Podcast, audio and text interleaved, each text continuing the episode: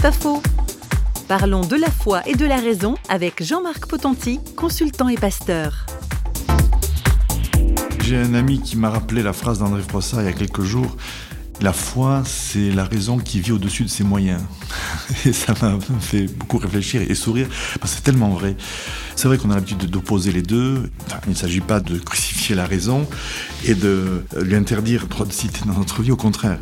Personnellement, la foi remet la raison à sa juste place, qui n'est pas celle d'un souverain, d'un arbitre, d'un juge, au filtre duquel on doit absolument tout analyser et tout percevoir, mais la raison, dans le cadre de la foi, finalement, est un instrument pour découvrir qui est Dieu, pour euh, se poser les bonnes questions, se remettre en question, analyser ses comportements, mais pas au point de remettre en cause l'existence et la relation avec Dieu.